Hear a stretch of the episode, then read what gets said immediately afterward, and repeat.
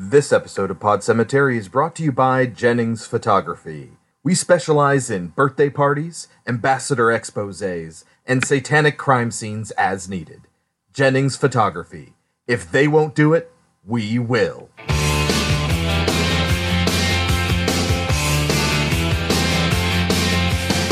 Under the October with the steamboats, ancient goblins and wallows, come at the grand line. Making a sound, the smell of death is all around.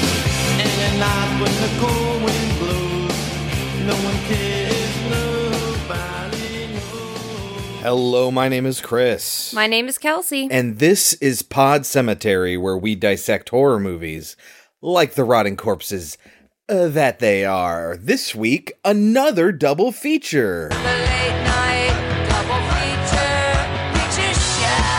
It's The Omen from 1976 and its remake in 2006. But before we get to the movies, Kelsey, how do we start the show? Trivial Pursuit Horror Edition. Give me what you got. In what Halloween film does antagonist Michael Myers not appear? Halloween 3, Season of the Witch. That is correct. Yeah, did you know that they're... I don't know, I think maybe you showed me. That they're making figurines for the trick-or-treaters? Or did I show you that? I don't remember. Somebody showed me that, and I shared it with somebody else. I don't know which direction that went in. But yeah, they have yet to be approved by the license holder. But if you go to certain conventions, you'll be able to see them. They have actual figures of the trick-or-treaters wearing those masks. So, interesting. All right, Kelsey. Yeah. 50-50 shot. Okay. In Paranormal Activity, 2007, which character is more frequently off camera? Katie or Mika? I hate that he pronounces it Mika, because I know a guy named Micah who spells it the exact same way. Well, Mika's usually the one filming, so I would assume him. You are correct. It is Mika. Yeah, he's the one that films most of it. So, or most of it's set up. You know, yeah, lots of shots are set up. Her, but yeah, if he's ever there, he's usually behind the camera. And there's a whole portion where he's reviewing the tapes, and he's taping himself doing that. Kelsey's not a big fan of Paranormal Activity. No. I know everybody loves it, and I know everybody's like, "Oh, it just gets worse as it goes." But the first one's great, and a lot of people say that about Saw, and I don't like those franchises. No. For very different reasons. I think when Paranormal Activity goes off the fucking rails in number 4 or something like that, it is nuts. And I kind of enjoyed how just goofy it was. I just don't get... I had heard, like, oh, it's so scary, it's so scary, it's so scary. And I finally saw it, I was like, a thing moved. Right, you're just staring at nothing happening for 30 seconds, a minute, or whatever, and then something moves a little bit. Yeah. And they the ending is kind of creepy, but that's about it. Yeah. And then they just kept going, and it's like 2 and 3, where I always get these mixed up, but 2 is immediately after the first movie, and 3 is immediately before, or vice versa. And then 4 is like what happens to the kids later. Anyway, moving on to 1976's The Omen, written by David Seltzer, directed by Richard Donner, and starring Gregory Peck, Lee Remick, Harvey Stevens, and David Warner. Kelsey, how many lights are there? There are 4 lights. Yeah. What are the Federation's defense plans for Minos Corva? There are 4 lights. He played the Cardassian who was torturing Jean-Luc Picard. David Warner did in Star Trek The Next Generation. There are 5 lights. How many do you see now? Based on 1984. Yeah, uh-huh. All right, what is The Omen about? The Omen is about a couple who kind of adopt a child, and that child ends up being the son of the devil. The Antichrist. Yeah, I don't really say that word. Really? Why not? Antichrist? Catholic upbringing, man. the Antichrist. This stuff makes me a little uncomfortable. Not like I'm scared of it. It's just I was brought up in a religious family, and but the Antichrist is not Voldemort. You can say his name. Do you not? When I play Sudoku, and I get to the sixes, I have to literally think sixes, because if I think the number 3 times, I feel like I don't know. Really? I get really uncomfortable and nervous. This is all new insight that I've never, ever known about you. Yeah. You've just been harboring these thoughts this entire time? It's not a big deal. It's a little bit of a deal. Is it? Yeah. You play Sudoku a lot. It's true, I do. Should people watch The Omen? Yes. Yeah. It is a horror movie classic. Yes. And for good reason. There are great performances. It's got a really, dramatic but not over-the-top storyline. Sometimes it can be a little over the top. But I enjoyed it, and I think it is pretty good, and I think it's a horror staple. Yeah, I would agree. I enjoyed it way more than I enjoyed Amityville Horror, but, I kind of put it on that level, if you're a horror fan, you should see this movie. It's better than Amityville Horror. No, I'm saying that. Yeah. I actually enjoyed watching this movie. Yeah. But what I'm saying is, there are staples that, if you're a horror fan, you kind of have to see. We come across those pretty frequently. We watch movies that are really popular, but this is one of those that, if you haven't seen it, see it. Yeah, The Exorcist. I don't really enjoy watching The Exorcist, but it's... You kind of have to, if you're a horror fan. I fell asleep the first time I saw The Exorcist in the theater. Next to my very Catholic friend who was freaking out the entire time. I think we tell that story in our Christine episode. Yeah, because Bob was that friend. Yep. All right. You can take our advice or leave it, but when we get back, we will talk about 1976's... The Omen. For generations, the Thorns have been a family of tremendous wealth, position, and power. The perfect marriage of Ambassador Robert Thorne and his wife Catherine was fulfilled by the birth of their son, Damien. And then, when the child was 5 years old, something terrible happened. And then it happened again. Was it an accident? Was it murder? Was it a coincidence? Or was it an omen? Look at me, Damien. It's all for you. 20th Century Fox presents a film of psychological suspense about an occurrence of earth-shaking importance. Gregory Peck, Lee Remick, The Omen. There are those who will die for him. There are those who will kill for him. Who is he? What does he want? Where did he come from? And can he be stopped? Gregory Peck, Lee Remick, The Omen.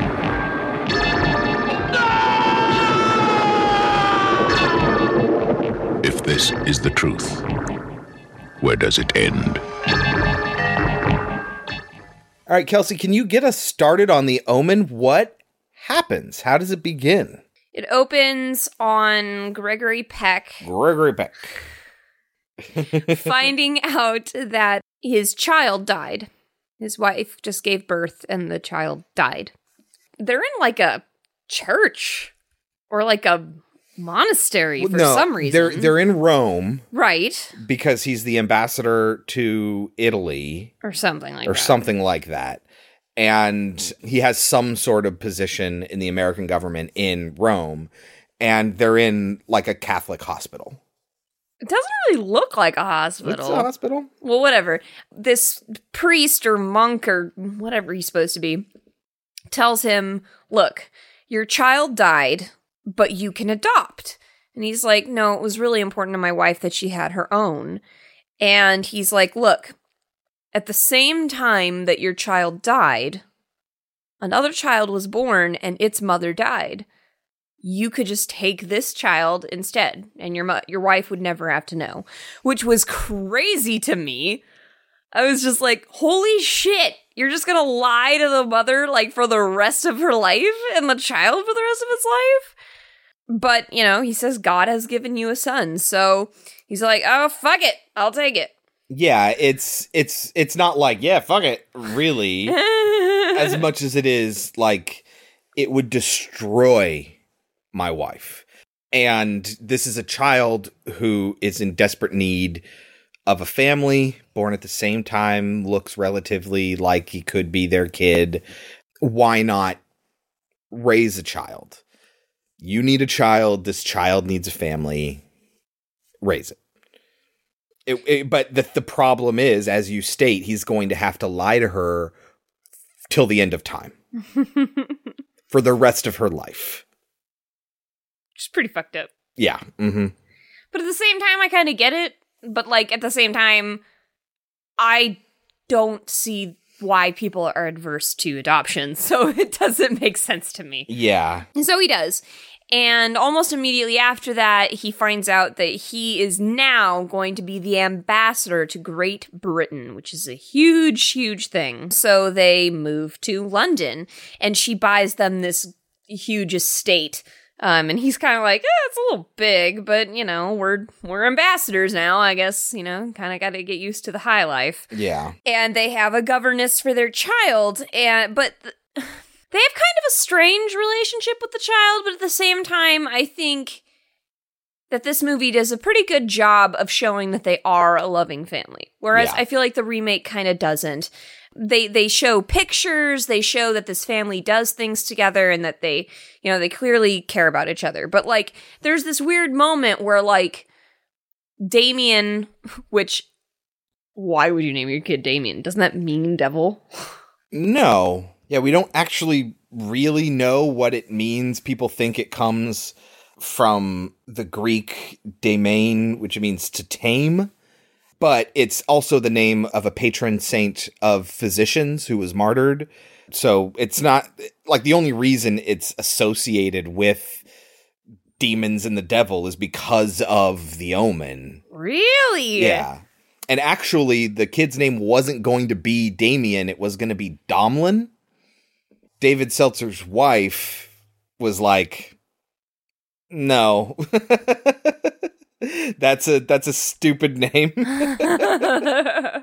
And suggested that they name him Damien. I think it had something to do with the fact that she knew a Damien who was a little bitch or, you know, obnoxious, or it just sounded like an obnoxious name or whatever, but she recommended he changed it. It could be completely different part of our culture if he never changed the name. I think that's pretty interesting. That is. Mm-hmm. I've always associated it with bad things. I mean, I guess that's kind of like Adolf. Like, you don't name your kid Adolf anymore. Right, yeah. Uh-huh. You don't name your kid Damien anymore. Yeah. Okay. Although it's a pretty dope-ass name, I gotta say. Damien. It's an awesome name. But, like, there's this part where they see Damien and the governess outside, and, like, Gregory Peck closes the shade to kiss his wife.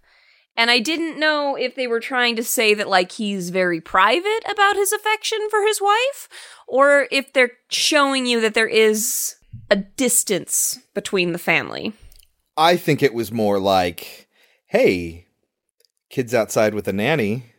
But they're not going to have sex, they just kiss. No. He just puts the blind down and makes out with her a little bit. Cut to a couple years later, it's Damien's, like, 6th birthday. That'd be funny if it was his 6th. I just said that randomly. Yeah. That makes more sense. It's I think, his 5th birthday. Oh, okay. Yeah. So they're having this enormous birthday party for him because they're rich people, and that's what you do. An interesting little thing here that I'm bringing up solely because it really bothered Chris that they changed it. Oh, my God. Okay, I'll talk about it when we talk about the remake. But I'm going to talk about what happens in the original so that it'll make more sense. Yes, okay. So the governess is taking care of Damien. And there's all these photographers there taking pictures of everything. There's some photographers there that I'm pretty sure they paid to be there, but then there's also, like, paparazzi, which I find a little strange. Why would the paparazzi be interested in taking pictures of... I think they're just... You know, newspaper photographers in general. I don't think it's necessarily what we call today paparazzi. I know, but newspapers send photographers to get photos of the famous ambassador who's having a big lawn party for his son's birthday. That seems reasonable for the 70s. Not a lot going on. Who cares about all the wars happening? Anyway. So the nanny is getting pictures taken of her with Damien, and the mother sees this and is like, oh, fuck, and like goes and gets her son so that the pictures will be taken. I can take them. Yeah. It seems like it's not so much like I want to be in pictures. No, it's that this is going to look bad if all the pictures of my son on his birthday are her with the nanny. People need to know that I love and care for my child. Yeah. So she takes Damien away, and the governess turns and sees a dog. What kind of dog is it, Chris? It's a Rottweiler. A Rottweiler is looking at her, and she becomes transfixed by it. Yeah. And walks away. And then we get the famous scene of her getting up on the top of the roof with a noose around her neck and shouting out, Damien, Damien, look at me. It's all for you, Damien. Damien, look at me.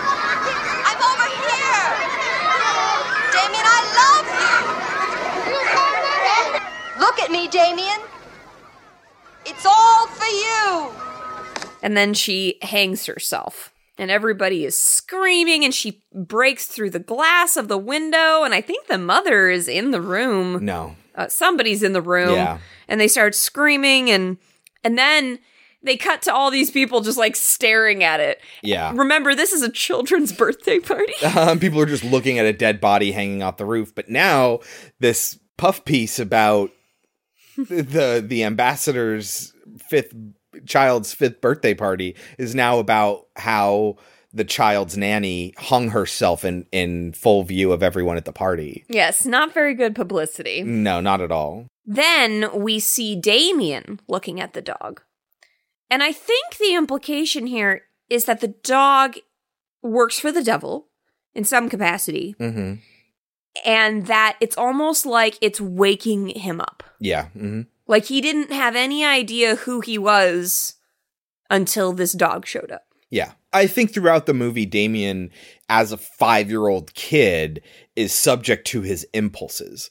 I don't think he necessarily, at least as the movie progresses, it gets more so like this, but I don't think he necessarily is like, I am Satan's child and I shall be the Antichrist and, you know, I must accomplish these tasks. It's more, he just has these impulses. And as a kid, he just follows his impulses.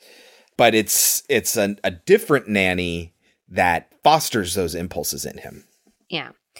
The father is trying to go to work, and all the paparazzi is all after him, like, you know, asking questions about the nanny.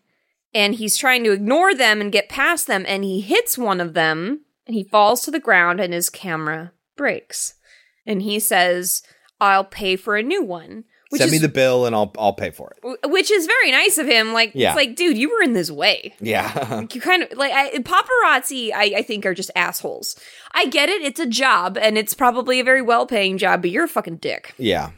But anyway. You need to accept that that's the consequence of your role. Like, yeah, hey, I need to do what I need to do to get a job. They're celebrities, and they open themselves up to be photographed in public and blah, blah, blah, blah, blah. Yeah, but that doesn't mean you're not a dick. Exactly. Yeah. Uh-huh. He says, no, that's okay. Let's just say you owe me one. I am sorry.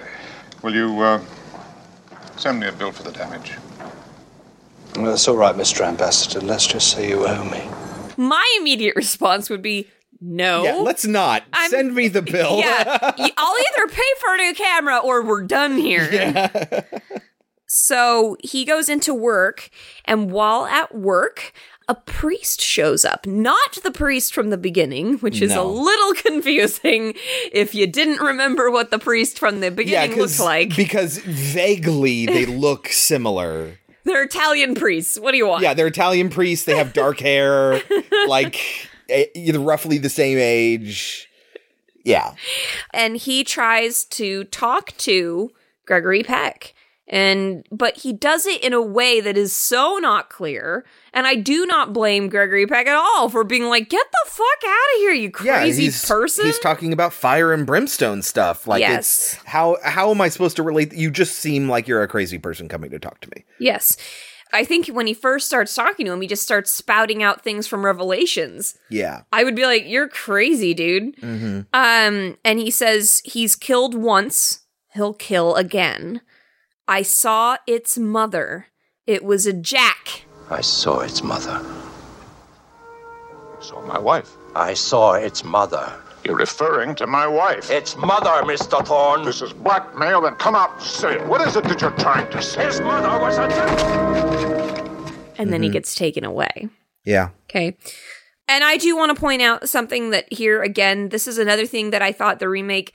The remake is very, very similar, but it chose to make strange differences in the way that they set things up. So... from my perspective, from seeing this for the first time, it seemed like Gregory Peck was more concerned about the idea that when the priest said, I saw its mother, he's talking about his wife. And he's saying, you're talking about my wife, dude. Don't say it. That's my child, like, kind of thing. Whereas I felt like the remake did it differently, but we'll talk about that. The perception that I've always had is that if you're referring to the child's mother, that is my wife. Number one, if you want to talk about the person who gave birth to this child, that's one thing. That is not Damien's mother. That's number one. And number two, we do not talk about how Damien was birthed by somebody else. That's the sensation that I got. I just felt like it was acted very differently. Yeah, it was. So...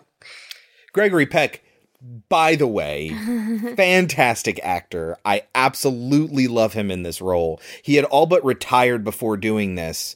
There are a few other people who were going to be cast in the role of Ambassador Thorne, one of which is Dick Van Dyke, and he regrets having not done it. Well, duh. I think it would have been pretty impressive to see Dick Van Dyke in a role like this. But anyway, Gregory Peck chose to do it. And he specifically decided to play this role because a year earlier, his son had committed suicide. And he wasn't there for his son. And he was compelled by a story about a father who loves his son and... is driven by this love for his son, like throughout the entire movie, and is kind of willing to do anything because he very much is until the end. No, that's I think part of it. Well, we'll get there. Yeah. Then a very weird thing happens, and I think that this is something that the remake actually did better. So obviously now his son doesn't have a governess, and so this lady shows up, unannounced, uninvited, and says, the agency sent me, I'm here to replace your old governess. And they're like, oh, that's nice. Yeah. like, no question, no verification, no nothing. And then she goes, I think I should meet the child alone first. Oh, okay. Yeah, Go spend time with my son. I just met you. I don't even know about your references, but you go right ahead. I like her. She seems all right. Where'd you find her? Where did I find her? Yeah. I didn't find her. I assumed you found her. Just a different time, I guess. A very different time. But it is very, like, this hands-off parenting. Right, so the idea that they're just like, yeah, fine, do it. Like, isn't too remarkable. It also feeds into, especially with the mom, the concept of she does not feel, like you mentioned earlier, with closing the blinds being symbolic of a separation between the parents and the child.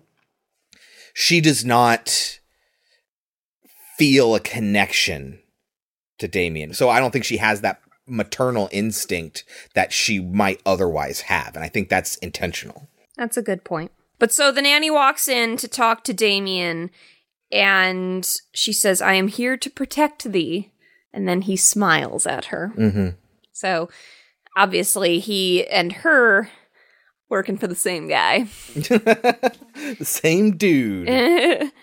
So then I guess they're going to go to like a wedding or something at a church. And she said, and the mother says to the nanny, okay, I need my son. Mrs. Baylock, by the way, is the nanny's name. Mrs. Baylock. I need Damien, my son. We're going to go to the church. And she goes, I think it's wrong to tell a kid, like, to go to church at such a young age. They're not going to understand it. And it's like, excuse me?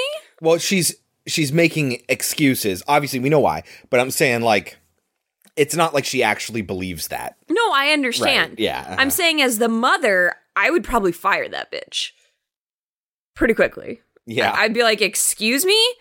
If I'm taking my son to the church, I'm taking my son to the church. And it's not like she only says it once and then says, you're right. No, she, like, fights with her about it. Like, she says, like, 2 or 3 things to her, trying to get her to not take him. And we know why, and I understand why, but I feel like the movie does the remake does a much better job of making it seem more realistic. Because, again, you work for me, bitch. That is my son. You can either get him dressed or you can get the fuck out. He's too young. Don't take him to a church. Well, no, it's going to be a wedding. He's not even going to know what is even going on. He's going to be bored out of his mind. But the mom's thinking, I can't go to this social function as a mother without my child. But also just, I said this. No, yeah, absolutely. My instructions. Absolutely. But why did she give that instruction in the first place? As a parent, honestly, if I had a nanny and I was going to a wedding, I would be like, peace, kid. You're going to be a handful at this wedding. It's going to be annoying. I'm going to be upset the whole time having to deal with you while people are in a fancy church wedding. Like, just, it's great. Fantastic, nanny. Stay home with the kid. We'll be back in a couple of hours. When they're in the car, and they do the same thing in the remake, and I don't understand. All of a sudden, the parents are really concerned about Damien. And in both versions, kid's just fucking sitting there. Yeah. And they're like, oh my God, he's so frightened. Is he? Literally, like, as an audience member, I was like, what? He has done nothing to show me that he is afraid. So this is another instance where the director decided... Richard Donner, in this case, decided not to tell the kid that they were in a horror movie. So throughout the entire movie, he has no idea what he's supposed to be doing.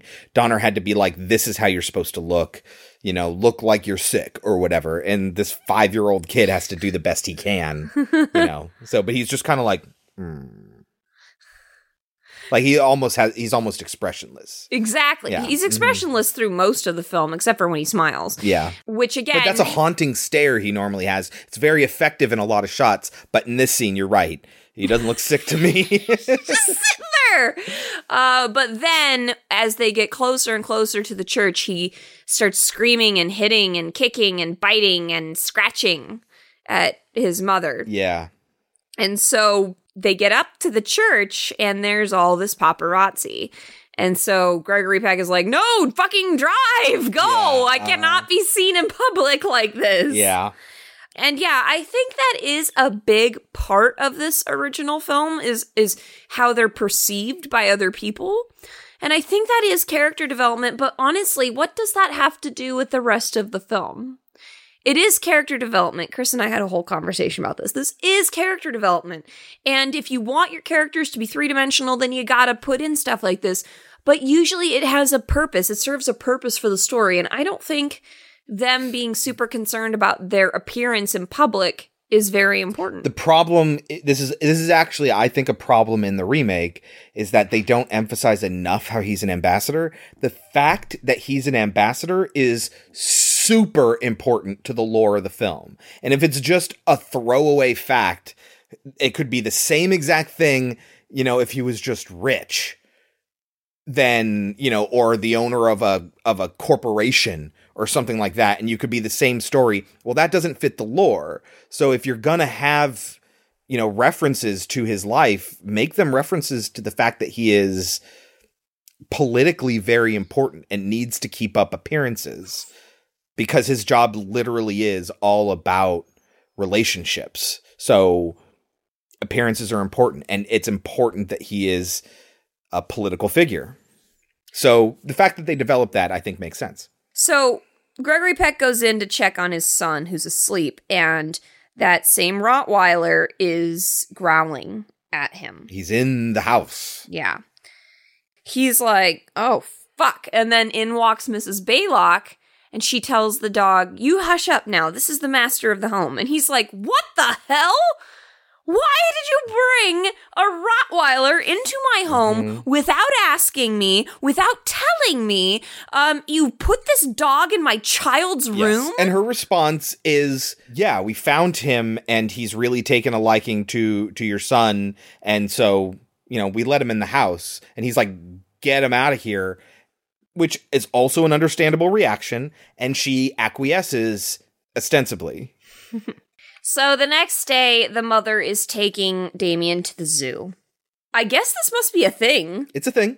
I've never... Yeah. Have you experienced this? I've never done it, but I absolutely know it's a thing. It's like a safari park where you take your own car and you drive through basically simulated savannas and jungles and stuff like that to see the animals. And they're like, roll up your windows because there's nothing between you and the animals.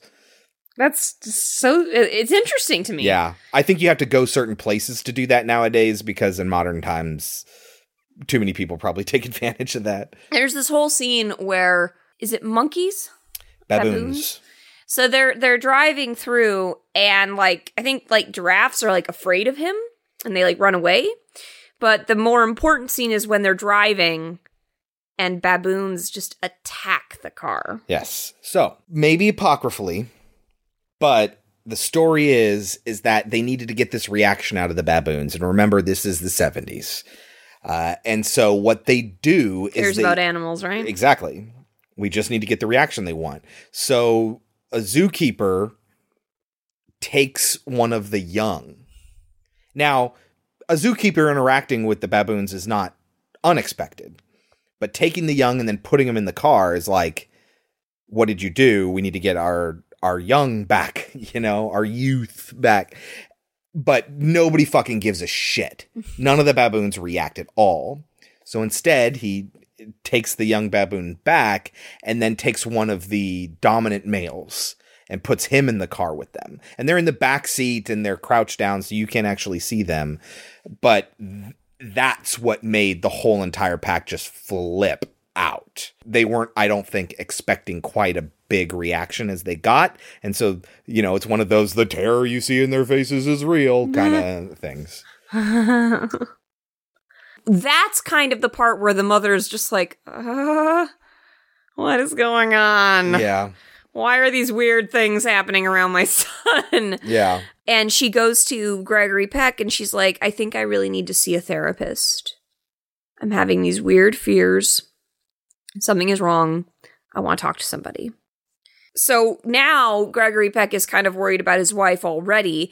And the priest shows up again. Yes. And he tells him, she will die unless you come and meet me. Your wife will die. Yeah. And this whole entire time, by the way, so the first time the priest shows up, that's when Gregory Peck runs into David Warner and knocks him down and breaks one of his lenses, right? But when the priest leaves, he's still there and he takes a picture of him. He calls out his name, Father or whatever, you know, and he looks and he takes the picture. And then he's there at this exchange too. And he takes his picture again. So... Gregory Peck goes to meet the priest, and the priest tells him, your wife is pregnant. Your son will kill the child. Yeah, because he won't let her have another kid. Kill your wife. And then, once he knows that he will inherit everything from you, he will kill you. Yeah. He will not allow the child to be born. He will kill it while it slumbers in the womb. What in God's name are you talking about? Your son, Mr. Thorne. The son of the devil. He will kill the unborn child. Then he will kill your wife.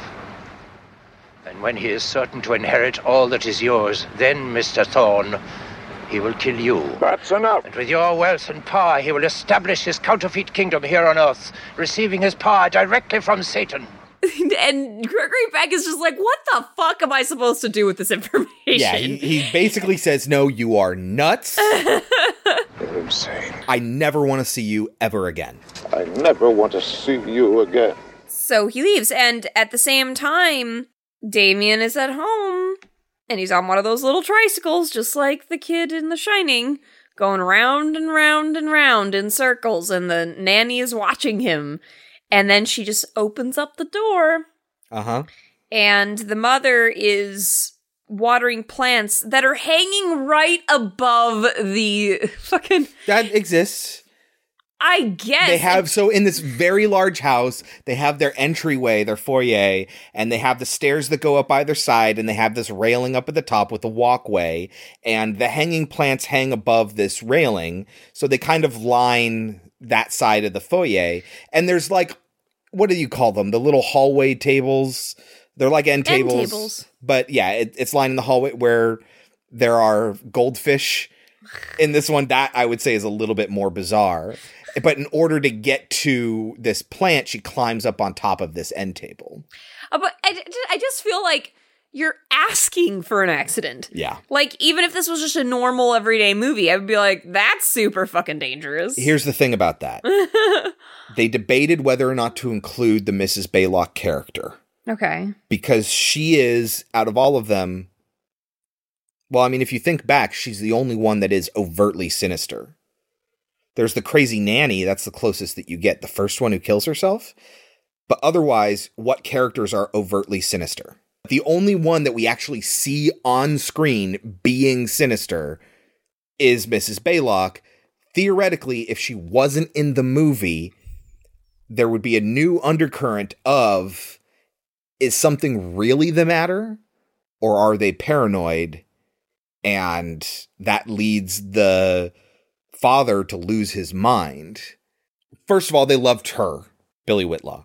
They loved her acting and all of that. But it's also to be presumed that if there is some sort of sinister cabal looking to raise the Antichrist, that they would have somebody inserted into the family to watch over the child. That absolutely. It totally makes sense. The idea that they would orchestrate everything and then just leave it up to the whims of the parents to, you know, yeah. Not going to happen. So the fact that there is the Baylock character, it makes sense. It does. It does make sense. But I kind of love the idea of them being like, am I crazy or is this real? Uh-huh. But again, you can't convince me that kid did not do it on purpose. Because he hits the end table, she tumbles off, but she grabs onto the railing and she's asking him to help her and he just stares at her. Mm-hmm. And then she slips and she falls. Now, she refused to do a fall stunt. They had it set up to where she could, but she refused to do it. They do something very similar to that scene in Psycho where the detective falls down the stairs, where the camera tracks with the actress, Lee Remick. And basically what they did, this is fascinating to me, what they did is they made a wall look like the floor of the house. And they put her on a dolly and they just pushed her towards the wall. And they made and the camera was attached to that dolly. And then she just slams down on the ground, which I thought was the fall is surreal because of the way they filmed it, but I thought the landing looked realistic. The added effect when she's hanging there of the goldfish bowl shattering on the ground, I thought that was a lovely effect. So Mom is in traction. She does not die. She does not die, but she loses the baby. Yes, which is the first time that Gregory Peck gets confirmation from anyone other than that priest who came out of nowhere and sounds crazy that she was actually pregnant, but she's not pregnant anymore. No. And when she's in the hospital, she whispers to Gregory Peck, "Don't let him kill me." Yeah. I don't know if the implication is that she's really aware of what she's saying, though, because later she seems very confused when he wants her to leave. She's out of it. And so maybe it was kind of a subconscious thing. Yeah. So Gregory Peck comes home and the dog is still there. Yeah. And he's about to get pissed about it, and Balok's like, oh, don't worry, they're coming to get him tomorrow. Again, you're fucking fired. I told you to get rid of that dog forever ago. No, he said, call the RSPCA. It's not up to her when their schedule makes it to where the Royal Society for the Prevention of Cruelty to Animals. They're the society that dude works for on the Kitten Rescuers or whatever it is that we watch on Netflix. So he's starting to wonder if this prophecy that he has been told is true. And did I skip? No. Okay. David Warner calls Thorne, Gregory Peck, and asks to meet him. And what he does is he shows him the pictures that he's been taking. And he shows him first three important ones. One is the nanny, where there's this dark mark on all the photographs that come down from the top and then wrap around her neck as if they were a noose. The other one is the first time he saw the priest.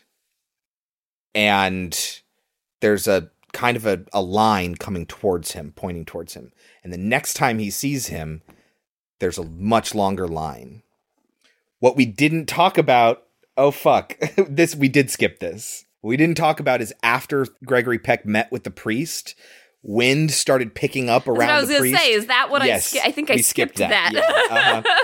Yeah. And the another famous shot. Yeah, and this crazy storm comes up, and he's rushing back to his church, but the gate won't open. He has to climb that. None of the doors open, and lightning strikes a lightning rod at the top of the church, shattering it, which it's not supposed to do.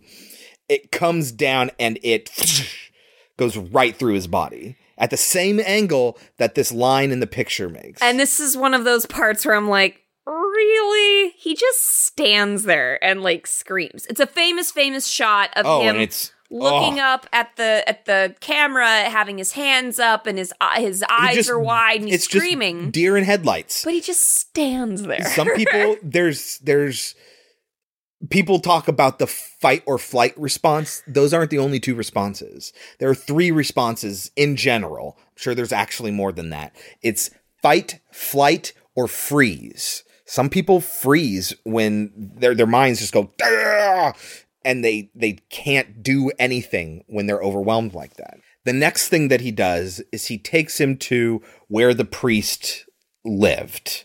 He was there to take photographs of the crime scene for the newspaper.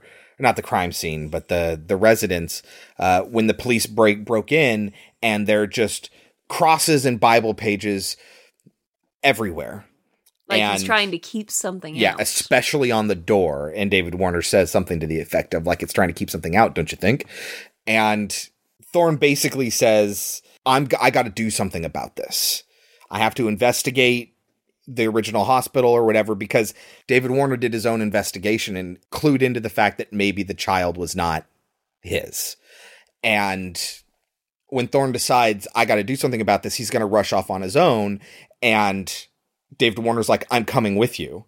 Gregory Peck's like, no, I'm not including you in this. David Warner says, I'm already included. I don't know whose son I'm raising.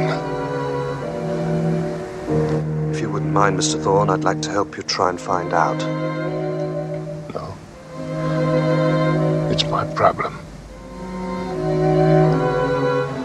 No, sir, you're wrong. It's my problem, too. And what do you mean? Well, when I was in here before with the police, I got a picture of myself in a mirror that was on the wall. And when I developed it, here's what I saw. And he shows him the picture, and it's this shape right at his neck.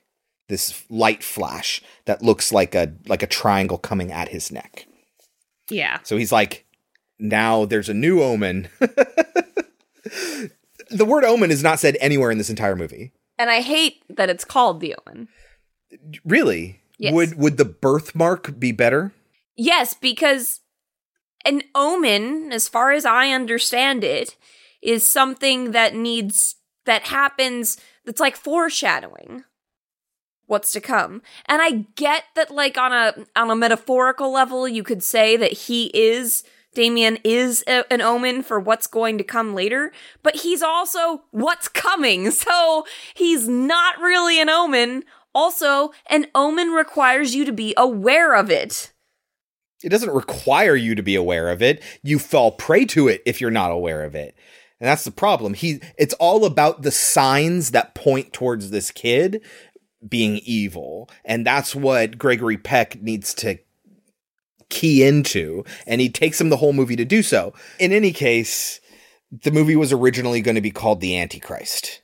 But for a lot of the locations where they were filming, they wouldn't be allowed to film places with a name like The Antichrist, especially in churches and stuff like that, where they did film quite a bit. So while they were filming, they called it The Birthmark. And then they thought, wow, that's a pretty lame name. And they changed it to The Omen. David Seltzer admitted that the poem is entirely fictitious. It's not that the priest recites. It's not in the Bible at all. But the Bible talking about, you know, the Antichrist coming, like, that's there. At one point, Gregory Peck and David Warner talk about the prophecy that relates to the Antichrist existing, you know, coming from the world of politics as the great sea, the raging sea or whatever it is, and all of that. It's making more sense. The Jews have returned to Zion and there has been a comet. And as for the rise of the Roman Empire, scholars think that could well mean the formation of the common market, the Treaty of Rome. Bit of a stretch. Yes, well, what about this? In Revelations it says, he shall rise from the eternal sea. Well, that's the poem again. From the eternal sea, he rises, creating armies on either shore. That was the beginning of it. And theologians have already interpreted the eternal sea as meaning the world of politics, the sea that constantly rages with turmoil and revolution. So the devil's child will rise from the world of politics. They decide that they need to go off together and go to Rome to figure this all out. And he sees his wife and he's like, I have to go. Love you. Bye. Yeah. And because he feels that, yes, he could theoretically be there every minute of every day, but the more effective way to protect her is to find out what's going on. Proactive. Yes. So he goes to Rome with David Warner and they go to the hospital. And it's just not there. There's a completely different building. And their cab driver is like, oh, there is a fire here, burned down. And so they go to where the hospital, like, relocated. And it's all this new fancy, there's like a dumbwaiter elevator that the nurse takes. It's kind of interesting. It's very strange. Yeah, it's just kind of like constantly going up and down. And you just hop on it. It's very weird. I guess it's like an escalator, basically. Yeah, I guess, yeah. And she tells him, no, the whole place burned down. It was an inferno. Many people died. And then David Warner finds out that the fire started in the records room, which is what they were trying to get a hold of, is the birth records, to find out who the kid's mother is and all of that. And he's like, oh, what about the priest? Is he still alive? And the nurse is like, oh, yeah, no, he survived. He's at such and such place.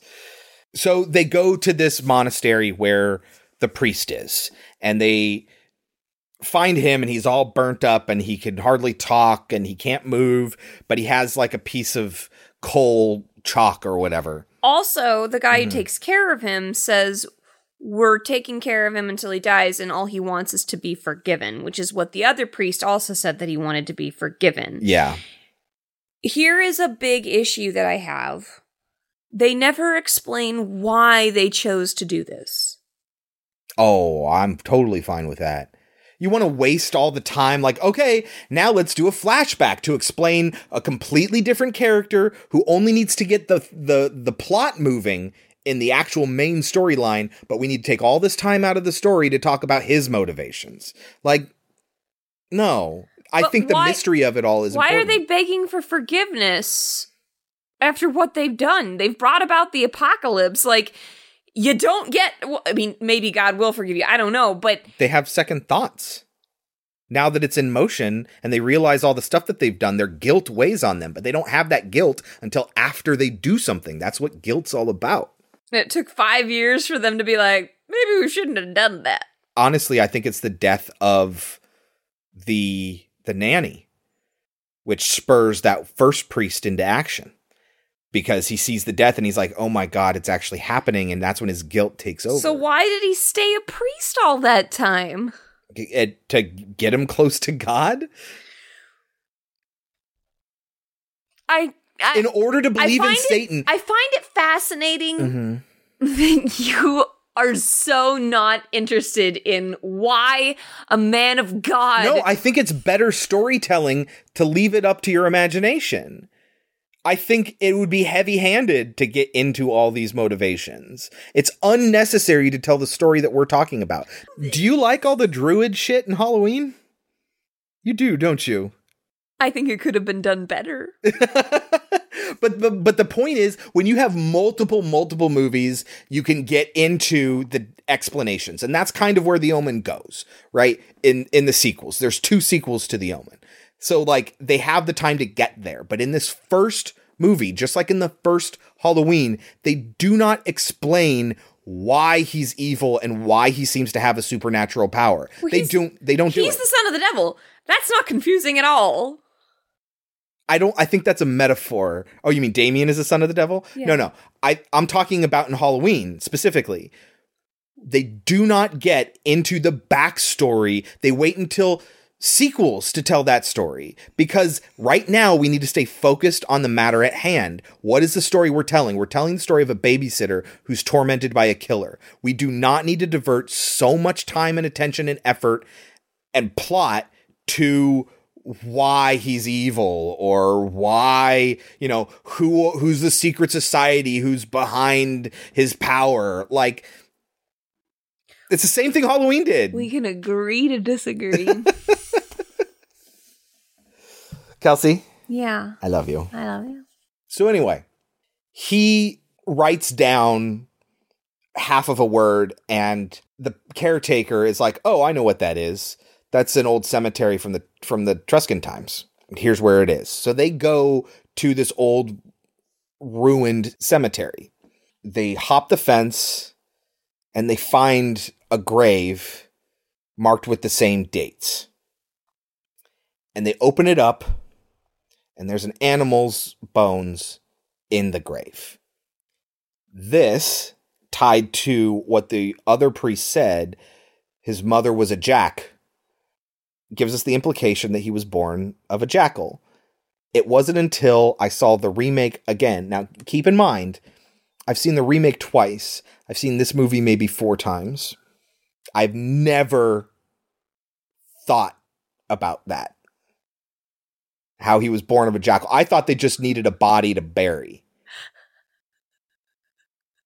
And that's the ruse, right? It's all about lying. So, like, I just, you know, went into that. And it's like, no, that's literally the jackal that gave birth to a baby. And that's where the child. So when that happened, there are these priests that are like, oh my God, this is the Antichrist. I think I knew in the back of my mind that it was an animal that they dug up. But like I said, before this, I had never seen the entire thing all the way through. But I think in the back of my mind, I knew that they found animal remains. Yeah. But when he said it was a jack, I immediately was like, oh, it was a jackal. Yeah, that's what I thought too. But it's not a line I think about. I don't know why. When Chris said that in the remake, I was like, yeah. What? I couldn't believe that you didn't understand. Well, because we just assumed he was a jackal. And people speak in metaphors all the time, but especially when you're talking about, you know, prophecy, that prophecy is all metaphor. So, like, when he says his mother was a jackal, I was like, yeah, whatever, you know. And when he actually, and I'm like, yeah, he probably said jackal, and I didn't think anything of it. But when they went out of their way to say it again and say the whole word in the remake, I was like, oh, no, okay, literally, because I had just seen the movie already. When it happens in that order, beginning of the movie, his mother was a jack, in the middle of all this other stuff. And then, you know, an hour and 10 minutes later, they find animal remains in a cemetery, and the whole thing is all about lying, and these people aren't really who they say the people are, and I was just like, oh, they just needed to bury, like, I don't connect the two. But then after I've seen the animal body, I hear a dude say jackal. I'm like, oh, it literally is a jackal. I know, I'm an idiot. I don't know what else I could say. And they find a small grave next to it. He's like, this has got to be my son. And he opens it up, and they do, in fact, find the remains of a baby with its skull fractured. And he's like, the sons of bitches killed him. They murdered my son. They murdered him as soon as he was born. Murderers. And the whole picture is forming in front of him. So they decide to see Bugenhagen. Bugenhagen is who that first priest told Thorne to go see in the town of Megiddo. Megiddo, which derives its name from Armageddon. Anyway, there's an archaeologist there named Bugenhagen who they meet, and he's like, oh, yeah, you guys, this is how you got to kill your kid. And he gives them basically a collection of knives. And he tells them about the mark 666. This is something that David Warner had found on the body of the first priest. He had on his thigh a 666. And they're like, a tattoo? Said Gregory Peck. And he's like, no, according to the biopsy, it was a birthmark. Which, again, opens up a whole other can of worms for me that I know you don't give a shit about, so. But I think that's part of the reason why they're motivated to behave the way that they do is because from birth, they were destined to fulfill this role. I don't think a lot of it, I think this points to it not just being a decision that a priest made. I think it was, no, this is my function. Then why do they feel guilty about it? Okay, anyway, he gives them all the knives and says, this is how you do it. One in the heart, that's the center of the cross, and then they radiate outwards from there. Gregory Peck is like, oh my God, this is like you. Before I was so angry and I was so confident, but now that you're actually explaining to me literally what I have to do is stab my child to death with multiple knives in the shape of a cross, I'm starting to feel overwhelmed. Bugenhagen is like, well, you can confirm it. Look for the 666. And he's like, hey, he is my child. I bathed him. I've seen every inch of his body. There is no 666. And Bugenhagen's like, well, then it has to be under his hair. And that's another thing that I don't believe. You wash his hair, let alone haircuts. Yeah. But he's had hair his entire life, even when he was a newborn. Anyway, continue. So they leave with the knives, and he still feels like he can't do it.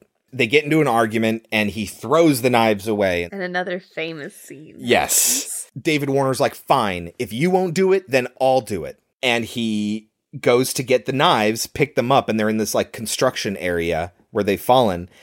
And this truck in neutral like rolls down the hill backwards, and it's carrying this giant sheet of glass, and it crashes, and the sheet of glass comes out just as David Warner's looking at it, and it slices his head in half. Now, they had one shot to do this. It would have been disastrous if they didn't get a good cut, because to set this all up again would have been a lot of work. It would have been very expensive. And it just so happened that on this shot, something they weren't even anticipating, the head did that spin, which is awesome. So cool. So now David Warner's dead, and everyone's like freaking out, and Gregory Peck's like, oh my God. He scoops up the knives and he scurries off. Now at this point, we completely missed the part where, meanwhile, before all this happens, Gregory Peck calls home, calls his wife at the hospital, and is like, you need to get out of there. Our son is the devil.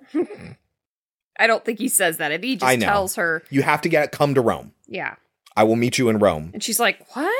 Yeah. And she gets up to get ready And the nanny has shown up and she throws her out the window of this hospital where she crashes into a car below. And he gets this call saying, your wife is dead. And that's when he's like, we need to kill this kid. But not and before he knows for sure. Well, no, and this is when he goes to see Bugenhagen. So Thorne flies home and he has the knives in his lap because the TSA was not a thing in 1976. My grandpa remembers when you could just walk onto a plane with a gun. With a gun, yeah. Uh-huh. You just hand it to them and they put it up in the top compartment for you. Yeah. Mm-hmm. Mm-hmm. So he gets home. And he's like, all right, I got to do this. I got to kill my kid. And the dog's still there. He ends up tricking it and locking it in the basement. It's pretty great. Yeah. It's a lot better in here than it is in the remake. It's a moment similar to The People Under the Stairs. Yeah, it is. Where they trick the dog and close the door behind it. This is when he grabs the scissors and he cuts away in the exact spot where it is, by the way. Yes, that also bothered me. And he finds the 3 6s. He's like, oh God, I have to kill my kid. There's the confirmation. And this is when Ms. Baylock shows up ravenous and just attacks him as he's trying to carry away Damien. And they fight, and then they're fighting in the kitchen, and then he ends up killing her with a knife from the kitchen that falls out of the drawer. I like this fight scene because it's very believable. It's not over choreographed. And then he gets in the car with Damien and he's speeding through town, and Damien's struggling and crying, and he's holding him down with one hand in the passenger seat. As he's driving, a cop sees him speeding. I don't like because we're wrapped up in the moment and we know he's doing something that's dangerous and can get him in trouble. Like, we just accept the fact that cops are on his tail. But if you think about it, what happened is a cop's like, that guy's speeding, and chases after him with the lights on. And when he doesn't slow down, more cops show up, which makes the remake make zero sense. And we'll get into that when we talk about the remake. So he has all these cops chasing after him. He stops at this church because it has to be done on an altar of God. He carries Damien kicking and screaming into the church. And he's like, no, Daddy, don't do it. Don't, Daddy. And he takes the first knife and he lifts it up and he goes to stab him when the police come in. And they're like, stop. And they fire. No, Daddy, no. God, help me. Please. Stop or I'll fire.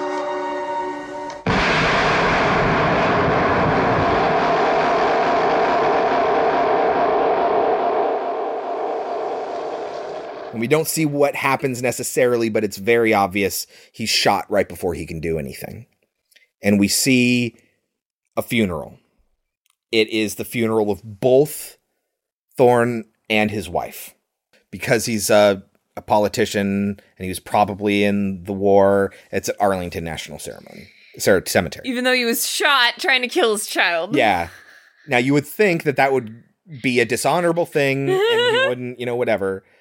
But here's the thing. He was an important member of the American government and apparently close relations to the president, close enough to where the president and his wife adopt Damien, or that's the implication. Yes. Famous last shot of him holding the hand of the president at the and his wife funeral. Yeah. And the first lady. And turning and smiling at the camera. Now, the story is that Richard Donner, in order to get these reactions out of him, would have to, trick him into giving certain reactions. Mm-hmm. And in this story, he says something to the effect of, do not laugh. I swear to God, if you laugh, you and I will never be friends. Mm-hmm. And, it's this sort of reverse psychology thing. Mm-hmm. And that's why instead of a smile, it's straight face. A mischievous smile. Yes, a straight face, and then a grin comes across his face because he's trying. If you look at it in that context, you can see that he's trying not to smile. Yeah. And that's what, when he does smile, is what gives him this really good mischievous grin on his face. That's awesome. It's really, really cool. In the original ending of the movie, apparently, before the working script that they actually took in, this may be apocryphal, he was going to succeed and he was going to kill his kid. We cannot have you killing a child at the end of this movie. They would rather have the devil's son. That's the irony. The irony is, instead, they bring about the apocalypse. I feel like that can't be true. Yeah, I don't know. Again, I say it may be apocryphal. It sounds ridiculous. I agree. It is a little bit ridiculous. This is ridiculous. I don't believe it. I don't blame you. All right, Kelsey, lightning round. When he first leaves for Italy, he's talking to Balog. And he's saying that, I gotta go or whatever. And she goes, I can see the things. And the look on Gregory Peck's face is perfect. It's just like, yeah, I bet you can, you fucking bitch. He doesn't necessarily believe it yet, but, he does not like this lady. Uh-huh, yeah. We talked in the last episode about how, interestingly, one of the first films that Steven Spielberg did that he was heavily involved in, he might as well have been the director, that wasn't John Williams composing the score, was done by Jerry Goldsmith. Jerry Goldsmith did the score for this as well. Now, the story goes that he decided he wasn't going to go to the Oscars that year because he had been nominated several times and lost every single time. And he decided he just wasn't going to do that again. But he went anyway. And it's the only Oscar he's ever won. He won the Oscar for score on that one. Interesting. Yeah. I mentioned how Gregory Peck wanted to play the role of a tortured and guilty father because that's what he was going through at the time due to the death of his son. He also is one of many people who have done this in the past, took a low fee to perform. Smart move. And instead took 10% of the gross. It's the most he's ever been paid in his entire career as a result of that. He made millions of dollars off of it. It's an excellent idea. Yeah. Uh-huh. I also talked about how David Seltzer was thinking about maybe removing Mrs. Balog because she's the most overtly sinister thing in the movie. The idea is that you start to wonder what's real and what isn't. Is this just paranoia? Is Gregory Peck's character going crazy? Is he being influenced by all these people around him into believing something that's not true? Another thing that he made certain is when they did the translation in the movie, that there wasn't anything that they put in the movie that couldn't actually happen in real life. Meaning he didn't want anything in there that suggested, oh, the only way this could happen is if it was supernatural. Like in Poltergeist, I guess inverse from Poltergeist, where everything is just overtly supernatural. He wanted the opposite. Nothing flies, nothing moves of its own accord. Things happen and there is influence, but nothing is overtly supernatural. A jackal had a human baby. No. Somebody said its mother was a jackal, and they found the body of a jackal in a gravesite. Sure, baby. Remember when I watched it, and I never made that connection? You don't see a jackal giving birth to a child. That's the point, is you have to wonder, is this real or not? You should be able to go through the movie thinking, just like Gregory Peck does, of this isn't real. This isn't real. It's not actually happening. You should be in his position. And you only get real confirmation the same time he does, when you do find that birthmark on his head. I also wanted to mention that there is a quote from David Seltzer that says, I did it strictly for the money. I was flat broke. I do find it horrifying how many people believe all this silliness.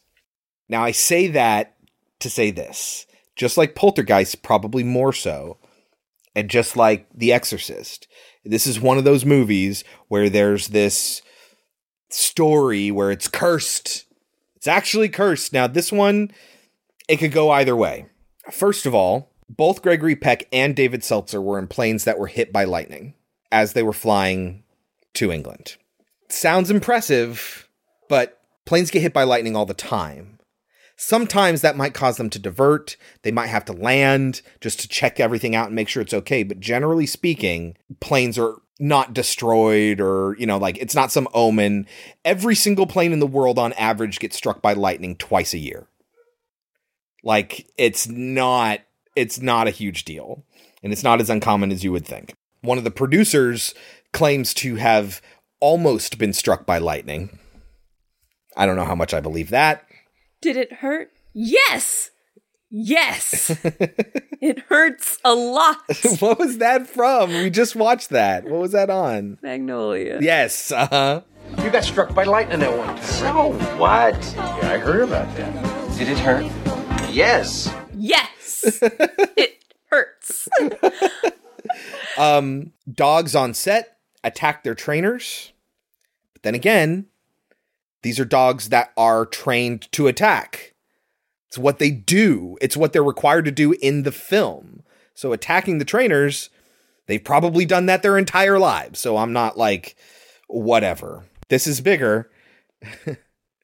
A hotel where Richard Donner was staying was bombed by the IRA. He got into a car accident. Gregory Peck, when he was going to fly to Israel, when I think they were going to film the scenes that take place in Jerusalem, he was going to fly to Israel to film those, and he chartered a plane, or he was on a chartered plane, or he was going to be. He ended up canceling the trip for one reason or another. That plane crashed, killing everyone on board. On the first day of shooting, members of crew got into a car accident. John Richardson, who was a special effects artist, was in a car accident after the film, when the film was in post-production, and on the set of A Bridge Too Far, and his girlfriend was beheaded. Jesus. But again, how far do you go? Like, the movie's done filming. That dude's job is done. Like, are we just, eventually everyone dies? It's a curse! In any case, there's also a story where... You're doomed! Yes, doomed! There's also a story where those baboons, when they go crazy, a zookeeper got in the middle of it to prevent anyone from getting hurt, and he, in fact, was killed himself. Now, the thing about all these stories is either A, they're totally common and can be explained away, or B... there's no proof that they ever happened. Like the zookeeper. There's another story where instead of a zookeeper with the baboons, it was a zookeeper in the lion area who was killed the next day. And again, if anyone dies at that zoo, is it going to be part of the Omen curse? But there's also, like, there's no corroborating evidence of any of the stuff that's not like, yeah, planes get hit by lightning. It happens. Like... So I never do buy into any of this crap, but this one has a ton of examples of potentially a curse surrounding it. More so, way more than Poltergeist does. So Kelsey, now that we've been talking for an hour and 45 minutes, don't worry guys, you might be surprised to see how far along you are in the episode. I'm going to cut a lot of that stuff out. What do you think the movie got on Rotten Tomatoes? 83. 86. The Omen eschews an excess of gore in favor of ramping up the suspense and creates an enduring dread-soaked horror classic along the way. Metacritic of 62. Overrated or underrated? Maybe slightly overrated. Okay, what would you give it? I'm going to give a 79. Can't quite creep into the 80s for you? No, I think it's very good. I think it's well acted. I think it's an interesting story. I think it's a pillar in horror history. And there's a lot of things that really bug me about it. I know you don't care. I care. I want to know why this happened. I want to know why these people decided to do this and why they decided to try and change things when it was too late. I hate that Baylock is so obviously a person you would fire, and yet they don't. I think that they handle her much better in the remake, even though I have my own qualms with that. Yeah, absolutely. I'm struggling with this one. I would give it... You know what? There's not a lot of complaints I have about this movie. There really aren't. I wouldn't say it's as good as Poltergeist, but I'd say it's around that for me. But I have more fun watching Poltergeist. It's just a much more fun movie to watch. Yeah, there's a lot. This movie has more dread. Yes. Right? So it's not as fun to watch because it just kind of feels like, ugh. But it's intentionally that way, and it is really creepy, and I think it's much creepier than Poltergeist. Yes.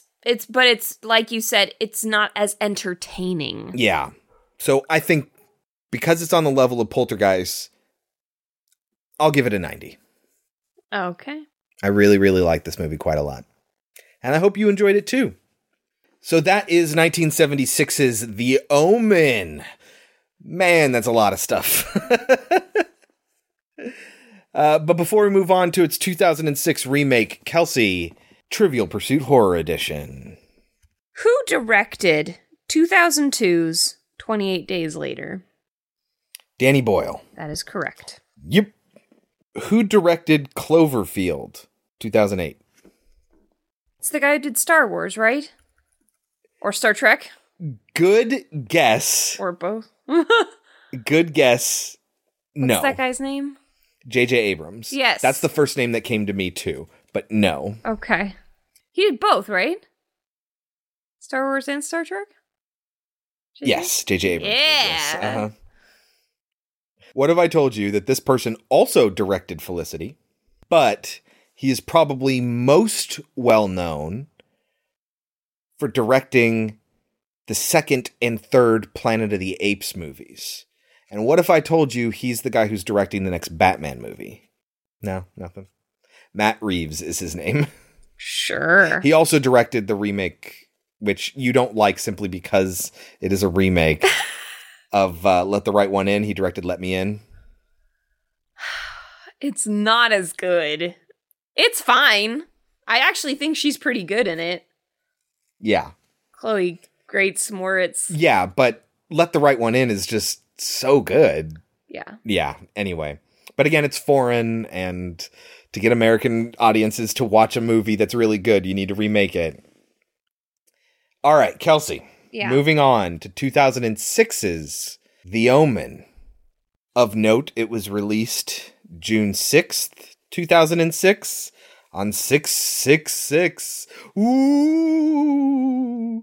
There were screenings of the original that was on June 6th, 1976, which is 666 as well. June 6th is Damien's birthday. Sorry, but it's a lot better in Rosemary's Baby because it's June 6th. Of 1966. 66. Yeah, it's a lot of sixes. There's a lot of talk about sixes in these movies. Okay, so. Rosemary's Baby is better. Which is why the remake makes me so sad. Still written by David Seltzer. Directed by John Moore and starring Liev Schreiber, Julia Stiles, Seamus Davy Fitzpatrick, and David Thewlis. I always like saying his name like that because it just doesn't look like a name should be shaped the way this name is shaped. Professor Lupin. I love that when I was like, isn't that Dumbledore? You were like, yeah, and that's been Lupin the whole time. I was like, oh, right. Yes, Dumbledore plays Bugenhagen. In any case, we already know what The Omen is about should people see this version. I don't think there's really much of a need to. No, if you saw the last one, nah. I don't think that I'm going to rag on this. I mean, no, it's just unnecessary. It's very unnecessary. It's not that it's bad. It's just like you saw the first and better one. Yeah. Why would you watch this one? Yeah. Why did we watch this one? Yeah, like it, literally, like there are things about it that I was like, that was a weird choice. But like honestly, I just felt like I was just rewatching. Yeah. The first one. Yeah, with very minor changes, like almost inconsequential changes. But it's not like a shot-for-shot remake. It's not. It's not as frustrating as when we watched the shot-for-shot remake of Funny Games, because it's not that way, but it doesn't do anything to the story that makes it any really huge differences or better. And it's not, I gotta say, I said this while we were watching it, it's not a great Julia Stiles performance either. Yeah, there were some strange acting choices, which I think is probably its biggest flaw, It's just like, why? It's almost like they just wanted to have like a different tone than the original. Yeah, maybe. But why? And there are several moments in the movie, I'll call out one or two, where it's obvious that they're just going through the motions and they're doing things because the original did it. But because of the way they did it in the new version, it's obvious they had no idea why it was done in the original. And that kind of bothered me. But again, it's not a bad movie. I remember seeing it in 2006 and being like, that's fine. It's fine. But if you saw the first one, don't waste your time unless you need more Omen, in which case you can probably watch the second and third ones. Never seen them. Neither have I. I'm sure they're awful. I'm sure they are too. But in any case, you can take our advice or leave it.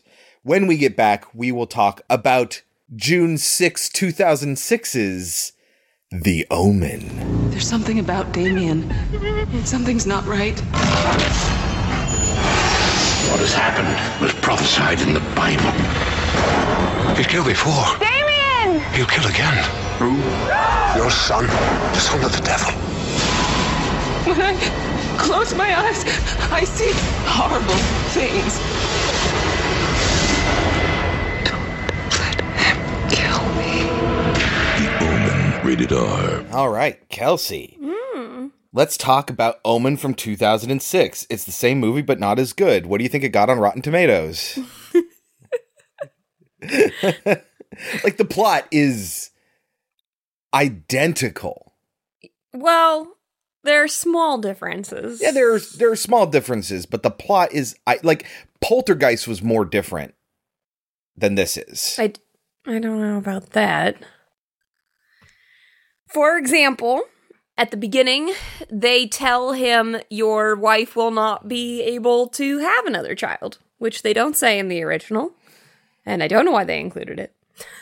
I guess as further motivation to do this thing, because it's not like you can just have another kid. We also start with, like, a priest, like, going over all this stuff about why the end of the world is imminent. My first note is this opening montage of the Vatican researcher is a bit much. Oh, yeah, it's really bad. And then he gives this presentation in front of the Pope about how he thinks that Armageddon's coming and all the examples he gives.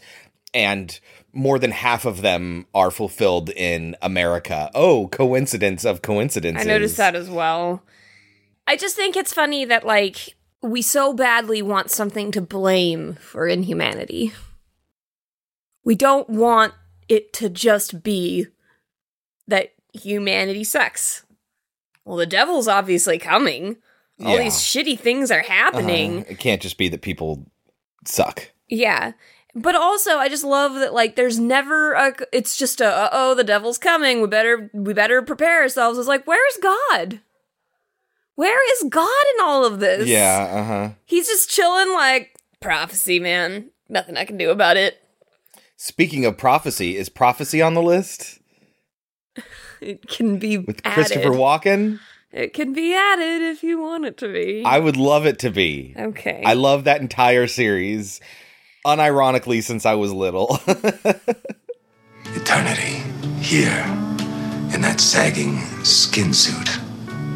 Or one more day with me. Why? Can't drive. But I can wait. Till stars burn out for you to make up your mind. And then it took me watching it for the second time for me to discover an enormous plot hole. What's that? Why would the priest even tell him, Liev Schreiber this time? Yes. Why would the priest even tell him that the child isn't his? Yeah, Kelsey was like, oh, I don't know if I can enjoy this anymore. Yeah, I was because like, because of that one plot hole. If he didn't tell him, most of this story wouldn't even fucking happen. Or at least a lot of it, or it would be very different. Yeah, it would probably be a little bit different. But they need to communicate it to the audience somehow. And this is important to me. Personally, I think communicating a story effectively is more important than the semantics of the plot. Than the believability of it? No, I'm not saying that. What you're saying is it would have been better for the priest to have done this. And better does not mean it's the only option that any person would ever do. It doesn't make it a plot hole. And even if it was a plot hole, it doesn't mean that the movie is bad, because movies need to take certain things into account. Like, how do we communicate an idea to the audience?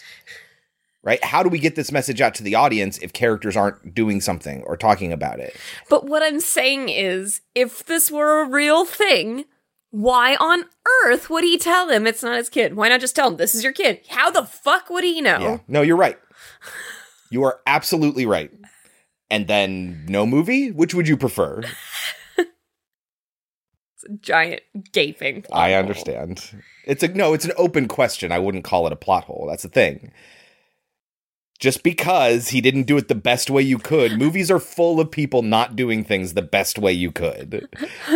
Also, in this version, they chose to tell him that the mother was perfectly healthy. Oh, yeah? If she was perfectly healthy, why'd she die in childbirth?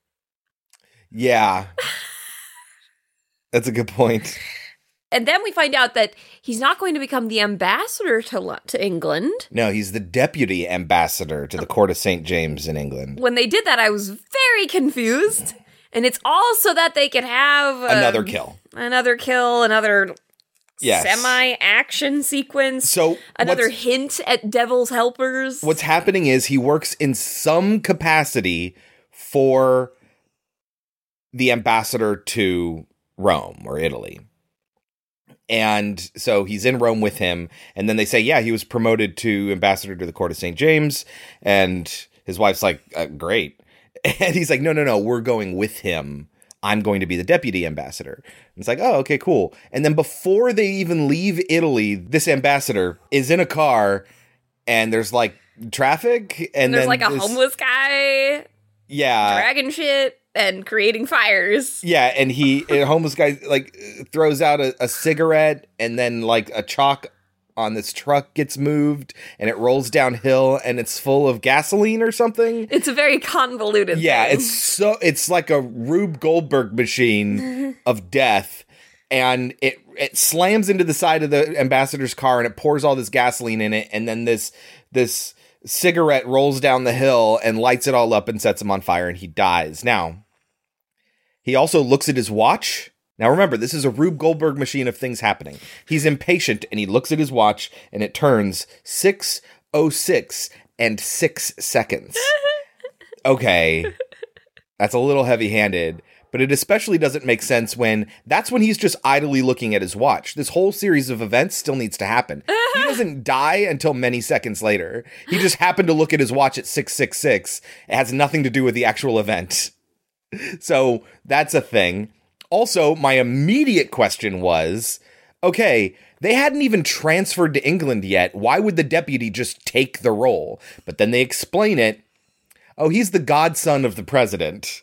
And it's nepotism. What else is different, Kels? We talked about this a lot when we talked about the first one.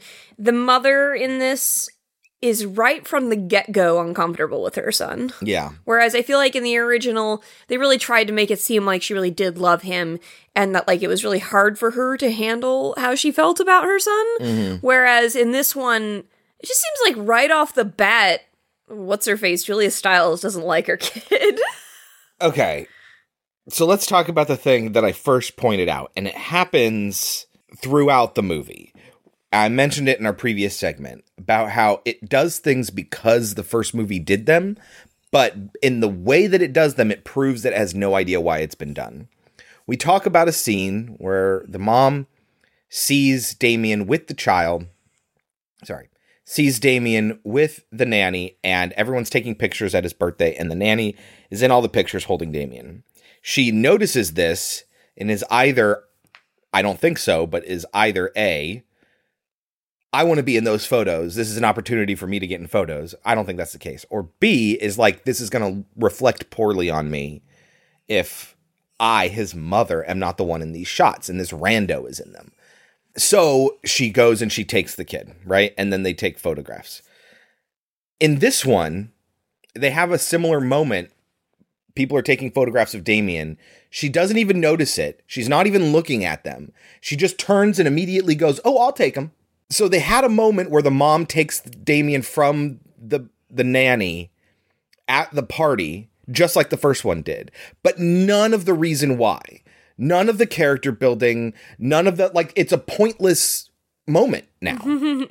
It's just, oh, turn, I see my child. Can I have my child? Like, there's no character. Like, they have no idea why this moment happened in the original film. They were just recreating it. And they, therefore, failed at recreating it. And there's a few moments like this. I just had to get that off my chest. Before that, like, there's a part where, like, he tries to scare his mother, and I feel like this movie also made it seem like Damien is woke, as we put it, is woke from the beginning. Yes. He doesn't need to see the dog. No. But there's this moment where he, like, scares his mother, and, like, at first you think he's doing it to be devilish, but then he's like, did I scare you, Mom? I didn't mean to. Yeah. Like, it's just, no, you jumped out and said, boo. Motherfucker, you intended to scare her. It's confusing. Yeah. Because kids really do that kind of stuff. Yes. And they'll disappear because they're playing a game with you, and you have no idea where they went, and you're freaking out. And then, oh, yeah, no, I was just playing hide and seek with you and didn't tell you. At the birthday party, when we first see the dog, which is a different dog. I was fine with it. I was like, oh, it's a black German Shepherd. Neat.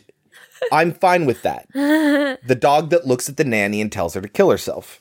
But then the dog that shows up in the house is a Rottweiler again.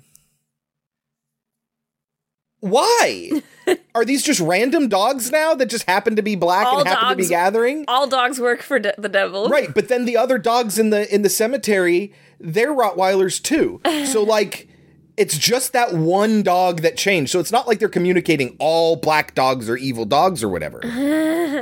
Like, I imagine the animal handler showed up on set with this German Shepherd, and the director was just like, wait a minute, I asked for a Rottweiler. And the animal handler's like, what? This is a Rottweiler.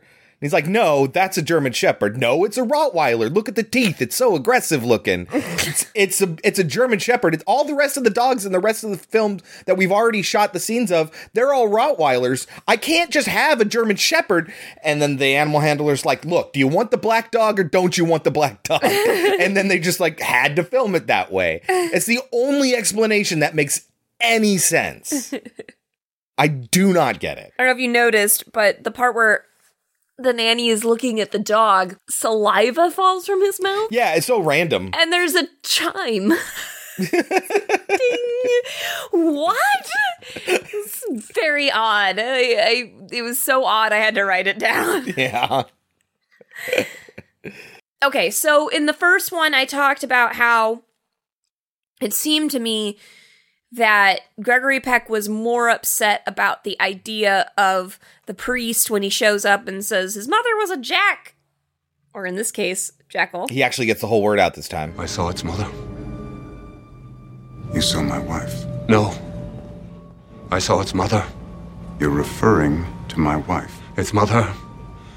Mr. Thorne, its mother. Okay, that's enough. Sergeant, his mother is a jackal. Which I gotta say, obviously, is more effective because it finally fucking dawned on me. I got it the first time. I know, I understand, but obviously it is more effective. Well, in the original, it seemed like Gregory Peck was more upset about the idea that he's talking ill of his wife, whereas in this version it seems like he's more concerned about, is this blackmail? Yeah. Are you going to put this in the papers? The optics of it.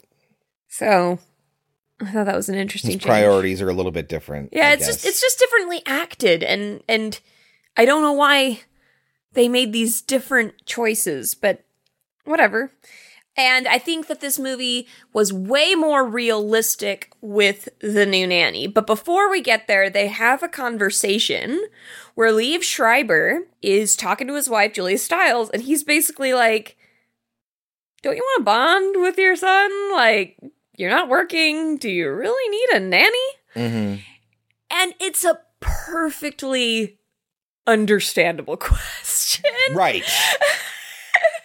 Look, I get it. When you're rich and you can afford to have a nanny, it makes sense because especially since your husband is so busy and like is practically never around. Having the extra hands is really important and I totally get that. Yeah, I understand it. But I also understand his question of why do we need a nanny? Right. Like you're home all day. You're not a homemaker. Like, there's no way she cleans this enormous house by herself. I doubt she even does cooking. Like, I doubt she does the cooking. I doubt she does the cleaning. And like I said, her example, her response is like, being a mother is hard and it's a lot of work and it is a job. And my response to that is, yeah, that's why I'm suggesting you do it. Like, you don't have a job. Yes, being a mom is a job. Being a stay-at-home mom is a job. Absolutely, 100%. Love all you stay-at-home moms. Fantastic. But you can't say, I'm too busy to raise my child because my job is being a stay-at-home mom. That does not work. It's like I said, it's probably because he's so rarely at home. She never gets a break. She never gets co-parenting. Yes, that totally makes sense. But why is that not the argument that's brought up? I agree. It makes her seem, like I said, it makes her seem less involved and interested. Not maternal at all. Exactly. Yeah. But so they're looking for new nannies, and she is interviewing nannies. Yes. And then one shows up, and that's so much more believable than one lady randomly showing up and being like, I disagree. The agency sent me. I disagree, because an agency could be like, hey, you need a new nanny? Here's a new nanny. Like, why wouldn't that happen? I love that you don't think that's weird. I don't think it's weird. I think it's so weird. I'd be like, I need to see your qualifications. I need to call. I need to make sure you're a real person that works for this company. You are not getting anywhere near my child until I can verify. But there's also weird implications that, yes, she was sent by the agency and no, she was not. Like, they're contradictory things that happen where she knows to show up. She knows when to show up. But the agency didn't send her resume, but she has one, so she hands it. So wait, was she sent by the agency or wasn't she? And then when the mom's like, I'm going to check up on this stuff, we never hear about it again. So obviously everything's fine and she was sent by the agency. So then what's the deal where they didn't send over her resume? Like, these kind of contradictory things are happening and it's pointless. They added these new elements to the movie and it makes it worse. I disagree. I think it is far more realistic. I think people make mistakes, and it's understandable that maybe a resume got lost somewhere along in the shuffle. Just happens to be this one. Yes. And so then why? Things happen and mistakes happen all the time. Why don't we just fill the movie with people making mistakes? Why this one? Why is this one filmed? What is it communicating? Obviously nothing. So why have it? I think it's far more believable when they go in to meet Damien and the phone rings. And so Julia Stiles has to leave than go and spend time with my son by yourself, closed in his room without me. You're absolutely right. So this whole entire time, we have not mentioned who the nanny is. Kelsey, who is the nanny? Who is Mrs. Balog? It's Mia Farrow. I'm really unhappy about it. I feel like she's cheating on Rosemary's Baby by being in this. Uh-huh. And I feel like if you want to use her, make a sequel to Rosemary's Baby. Show us what happened there. They did make a sequel to Rosemary's Baby, and it was a TV... It was a TV movie that nobody saw, and I don't think Mia Farrow's fucking in it. She's not. Now we have to see her raising the child of the devil, but this time... she's into it. And I'm not okay with that because Rosemary's Baby is a superior movie in every way. And so really bothers me that she decided to do this. Or what else is different about this movie? Again, when they are going to the church this time, way more believable. Instead of saying, I don't think you should take your child to a church. He's feeling sick. He's sick and he needs to stay home. Way more believable. And Julia Stiles seems more of a bitch this time. Because in the first one, it's like, excuse me? You do not tell me how to raise my fucking child. But now it's like, I don't give a shit if my kid's sick. Get him down here. Yeah. You know, like it almost makes her seem unreasonable. Yeah. Uh-huh. And again, makes her seem less maternal. Again, sitting in the car. Oh my God, he looks. Something is wrong. The kid is sitting there. There's nothing about this child that seems like something is wrong until he goes nuts. Yeah. Again, like you said, the movie, the people who made this one were like, yeah, they did that in the first one. I guess we'll do that in this one. God. But I mean, largely, the rest of the movie plays out as normal. There's a little bit of a difference at the zoo. So at the zoo this time, it's like a field trip. And like already at that point, she's already afraid of her son. Yeah. So he's looking at monkeys again. And this time he whispers to his mom, "They're afraid." They're afraid. Which would freak me out. Yeah. If my kids said that. Say creepy things, they do. They do say creepy fucking things. But then this giant gorilla attacks the glass and shatters it. Yeah, and we don't see what happens. It just cuts immediately because that away. Would be too difficult to have to show what actually happened. Well, we have to have a what now moment. Exactly. There's an aftermath to that I'm curious about and we don't get to see. I wrote something, but why the toothbrush? Oh, because she's having a dream. There's a lot of dream sequences in the remake that are not in the original. Yes. And so, and it took Chris a while to figure out that she was in a dream. I figured it out really quickly, but Chris thought it was really happening. It was very strange. I immediately figured out, okay, she's in a dream. That's why everything's weird. But she has the weirdest looking toothbrush in this scene. Yeah. And I'm like, why? If this is a dream sequence, it could just be a normal brush. Like, right. Well, also, why does she need to be brushing her teeth? Why is that integral to the experience? It's not. To make it seem real. To make it seem like it's actually happening. To confuse audience members like yourself. I was like, why would this be a dream? She's just brushing her teeth. Now, in the original film, Damien doesn't really talk, but he is always kind of put in a position where he really doesn't have to, and it doesn't seem unnatural. Yeah. Whereas in this film, there are a lot of times where she's just like, Damien. He just stands there staring at her, and it's like, is he not allowed to talk in the remake? Yeah. Like, again, like Chris said, they saw, oh, he never talks. I'll keep that. That's creepy, yeah. But they don't understand that they did it in such a way that it didn't seem odd that he wasn't talking. It wasn't like, no, there's something like wrong. Yeah, you need to take him to a doctor. Exactly. Yeah. I also disliked the difference that they made with the priest's death. When he tries to get into the church, in the original, it's like he can't get over the fence or some shit. Well, he has to hop the fence and then the doors are locked, which is unusual. Churches don't normally lock their doors. Normally, there's somebody always there. I mean, the whole point is that you're supposed to be inviting people to come. Right. But in this one, the devil locks the door. Yeah, like we see the door slamming shut or whatever. And we see this big bar thing slide down. It's like, I didn't need to see that explanation. The devil would have no power in the church. If you are trying to tell me that, like, okay, God and the devil are real, and the devil is really trying to take over the world through his son, there is no way he would have any ability within the church. Yeah, that's God's domain. I love that. You made that point, and I'm like, yeah, you know what? You're right. Like, where you made the point earlier, where is God in all of this?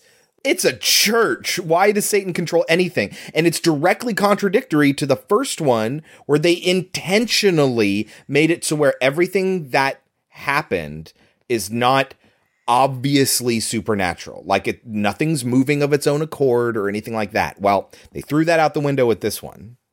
So, to me, that's less creepy. When I can see that the lock on the door is shutting on its own, I'm like, oh, well, now anything can happen. True. And that's less scary. Mm-hmm.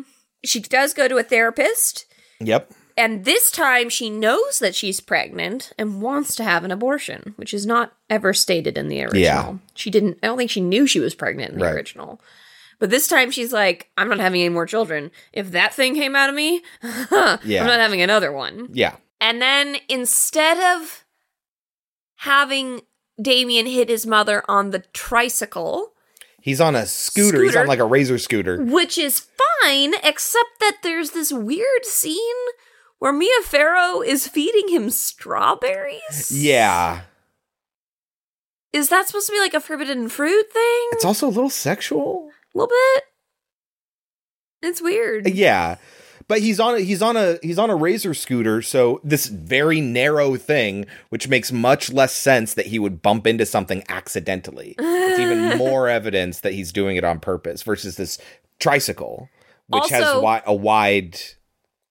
Also, this time she falls from a much greater height. Several stories. Like, I don't believe she survived that. Yes. Right, because in the first one, it's like, oh my god, this is how she dies. And it's like, no, she's just in traction. Like, now this one, make it, instead of one story, make it like three. And she survived. Like, the first time I was surprised she survived. Now they made it even worse. Yeah. Dumbledore is Bugenhagen. Instead of a sheet of glass decapitating David Warner, a sign swings around and decapitates David Thewlis. So the way he dies is a little bit different. It's also a little bit more concealed to where nobody can see it. So, you know, it's down this little alleyway, stairway thing. Yeah, anyway. Something terrified me. Something made me scream, and I don't know what it was. I think it was in the next dream sequence. Something happened. Did you really write that was scary and didn't write what it was? Yep. Oh, no, I know what it was. Okay, I'm figuring it out by context. Okay. It was really intense when Mia Farrow went in to kill the wife. This time. Oh, yeah. Uh-huh, because she is... Okay, so she talks her way into the room past the security guard, because she brought Damien in some flowers, and they didn't want to let her in, but she convinces them to let her in. She gets in, she injects something into her tube. Air. She injects it in there, and we see it traveling the length of the tube, and she has her hand over Julia Stiles' mouth to where she can't scream and alert anybody. And then she ends up... It's really tense. You know, the alarm goes off, and she turns it off. But, you know, it's 2006. All those systems in the hospital are interconnected. That alarm goes off on that one machine. That sets off an alert at the nurse's station. Yes, just because it's tense doesn't make it believable. Right. Also, this happens after she just talked her way into the room. Right. Like, there's no question. Dies. Yeah. Like, she obviously killed her. Yes. Fucking. The priest in Italy, who was in the fire, the one who switched out the babies, he looks like fucking Voldemort in this one with the makeup. It's way extreme. And I mean, I can understand what they were going for with... It's kind of like the difference in Freddy Krueger where, oh yeah, this looks a little bit more like a realistic burn victim, but it's way over the top in this. Way over the top. I agree. There's also a part, and I can't remember what exactly happens, but something happens bad, and then the thunder comes down. Like, oh no. Like, dun, dun, dun type thing, but with thunder. And it's just like, oh god, this is 2006, people. We're past this. Yeah. After he reveals the 666 in Damien's scalp. Which again, he just knows where to cut. Uh-huh. He has a fight with Mrs. Baylock, but then he gets away and he does not kill her there. Which is kind of great, because the next sequence is really good. Oh. When he's driving, and she gets in front of him, and it's just like, fuck you, bitch, and just rams right through. Yeah. And then there's a gate, and it's just like, fuck you, gate, and then it goes right through the gate. It made me so happy. But that effect of her spinning in the air was... Oh, so with funny. The ragdoll physics. I thought it was just hilarious. Yeah, but that's the problem. It's not supposed to be hilarious. I don't care. You might like pump your fist like, yeah, at something like this. But instead I laughed. And that's not what you're supposed to be going for in a terrifying movie. It's like movie. The end of Wish Upon. Yes. It's almost exactly like the end of Wish Upon. Oh my god. And then an odd choice at the very end when we see Damien with the president. president's by himself. Yeah, there's no Mrs. President. There's no First Lady. There's no Madam President. Which is weird. But also, at least we get in the storyline, we get an explanation as to why he would take the kid. Not just like, one of my ambassadors has an orphan, I guess I'll take him. It's, he's my godson. Like, yeah, of course he would take his godson's child. Makes sense. I liked that they had that explanation. That's it for me. Yeah, okay. So in the last one, I talked about how it's kind of unfortunate that what stops him from killing his son is the fact that he was speeding. And then cops started chasing after him. And when he didn't pull over, more cops showed up. In this one, it's something similar. Except when the cops show up at the church, like immediately, there's no time to prepare this. It's a fucking SWAT team coming in with all this SWAT gear and all these, you know, assault rifles with the, to do this dramatic scene. But it doesn't make any fucking sense that a SWAT team would be here. Yeah, it's because, or at least I assume it's because bobbies are not allowed to carry guns. That's a good point. So that was probably their way of. But he has a security detail. It could have been them.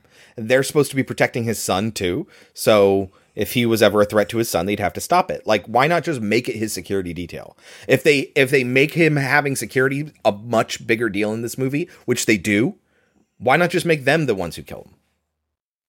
I don't know. Anyway, this movie was released, as I said before, on June 6th, 2006. That is the 30th anniversary of the original and a 666 date. When I remember when it came out, when I saw it, and I was like, yeah, it's okay. Thinking this is the only reason this movie exists is because the date 666 is coming up and it's not going to come up again for another 100 years. So they need to take advantage of it. So that's the only reason this movie exists. I remember thinking at the time and seeing it again now. Yeah, I think that is the case. They were remaking a lot of horror movies around this time, and it's like, oh, 666 is coming up. Let's do The Omen. Do we have anything new or interesting to say? No! Also, Harvey Stevens, who was the first Damien, is in this one. He plays one of the reporters who's hounding him after the nanny commits suicide towards the beginning of the movie. He's the one who asks if the nanny was on drugs. Was she on drugs, Ambassador? So, Kelsey, what do you think this movie got on Rotten Tomatoes? 66. I see what you did there. 27%. Oh, wow. Even with the force of a, and they use quotes, which is fucking offensive to me. Even with the force of a classic behind it, remake fever can't hold up the hollowness of this style-drenched Omen. Metacritic of 43, cinema score of C+. Overrated or underrated? I'd say underrated. I would too. 27% is, I mean, I would probably come away with I didn't like the movie. If I was to choose between one side or the other, my review would probably sound negative. Right. But I can see why this number is. But I don't think it's like a god-awful film. No. Like, it's just fine. It's so let's focus on the Metacritic of 43. Do you still think that that's too low? Yes. Okay. What would you give it? I'll give it a 58. It wasn't terrible. No, yeah, I think it's just it is what they said. It is a hollow remake. There's nothing about this that makes it new and different, but it's not incompetently made. It's not. It's funny that you say that. It's not filled with like shit that you're just like, what? Like, you know, like you were with Poltergeist, where it was just like, why would anyone make these decisions for this film? This is just an empty shell of a remake. It's funny that you say that. Empire Magazine said, competently made and enjoyably played, but you do really end up wondering what the point was. Exactly. Cinematic deja vu is the most likely response. And film critic Eric D. Snyder said, this film is for people who've never seen the original and who are easily scared by mediocre horror films. That's pretty well written, I'd say. Yeah, mm-hmm. I'd give it a 60, I think. Yeah, unremarkable, not bad. No, just unremarkable. Mm-hmm. Yeah. All right, that is 2006's The Omen, and thus concludes our double feature. But what are we watching next week, Kelsey? Next week is also a recommendation week. Yeah, this one comes to us from Bearded _Prince. Okay. From Twitter. And he asked us to do Scream 2. Okay. So we're going to watch Scream 2. Okay. And he wants us to pair it with a movie I've never heard of called Don't Hang Up. Huh. I've never heard of that. Mm-hmm. What year did Scream 2 come out? Like 97? It was like the year right after. 97, yeah. Uh-huh. Where they made an awful, awful choice in Scream 2 because they did not have the foresight. Yes. To know that Screams 3 and 4 would be coming. Yes. I think if you guys have seen the movie, you know exactly what I'm talking about. Even though I hate the guy as a person, the character is awesome. It's true. Anyway. Okay, so that's next week, Scream 2 and Don't Hang Up. Until then, you can always reach us at our website, which is podsematary.com. There you can browse a list of every single one of our episodes in chronological order or every movie we've covered in alphabetical order. It's a great way to find a movie that you would like to hear us talk about and jump in there. You can leave a comment, share your thoughts on the movies, or recommend one or two for us to cover in a future episode. You can also email us at podsematary@gmail.com and follow us on Twitter at podsematary, where I add comments that we think of after the mics are off. I've been doing that a whole lot more lately. You get a lot of GIFs and photos and other video clips. Like I had to share the ending of Play Misty for Me. So if you were wondering what that actually looked like when you listen to that episode, if you follow us on Twitter, you can see the actual clip. Don't forget to rate, review, and subscribe on your podcatcher of choice. As always, 5-star written reviews are the best kind of review that you can give us. Even better than that, though, is sharing us with your friends. And even better than that is listening in the GD first place. So until next week, I've been Chris. I've been Kelsey. And this has been Pod Sematary. But before we go, Kelsey, any last words? When the Jews return to Zion and a comet rips the sky and the Holy Roman Empire rises, then you and I must die. From the eternal sea he rises, creating armies on either shore, turning man against brother, till man exists no more. I don't want to be buried in a pet cemetery. I don't want to live my life again. I don't want to be buried in a pet cemetery. I don't want to live my life again. Fall addicted to the sacred bliss. This ain't a dream I can't escape. Molding some fangs that are picking up bones. Spirits moaning among the tombstones. He just puts the blind down and makes out with her a little bit. You know, like it's not supposed to be, hey, we're going to bone. Welcome to the bone zone. No, it's, they just kiss for a little bit. That's how Chris talks, by the way, when we're having sex. That's what he says. That's not going in the episode. Welcome to the bone zone. You going to show me your O face? Take a ride on the bone roller coaster. Oh.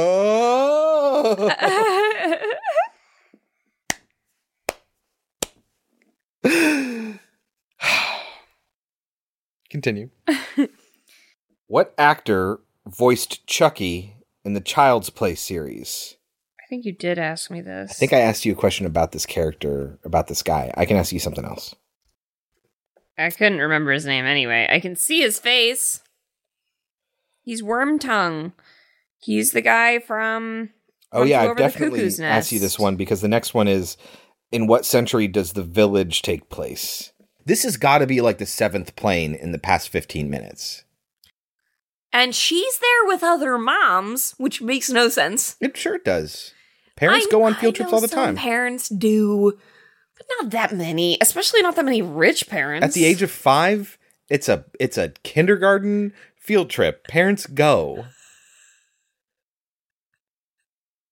Especially rich parents who have nothing better to do. That's the thing, they have plenty more to do. No, she doesn't. What does she do? You have money. You can go do whatever fuck you want. What does she do? I know what I'd do if I had money. And I didn't have to work. Baby, can we be rich and not have to work? Yes. Oh, yay! Kelsey. Yes. You're not going to get this one. I'm sorry. Okay. Brad Dourif.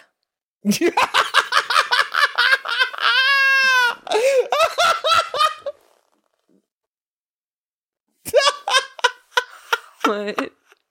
Oh, my God. I remembered his name. What? That's so good. You are infuriating. Continue with the story. You've never felt compelled to do something and then felt guilty about it afterwards? I didn't bring about the apocalypse. So much of this conversation is going to end up on the cutting room floor. It's just us being frustrated with each other. Okay, anyway. You dick. Kelsey. Yeah. I love you. I love you.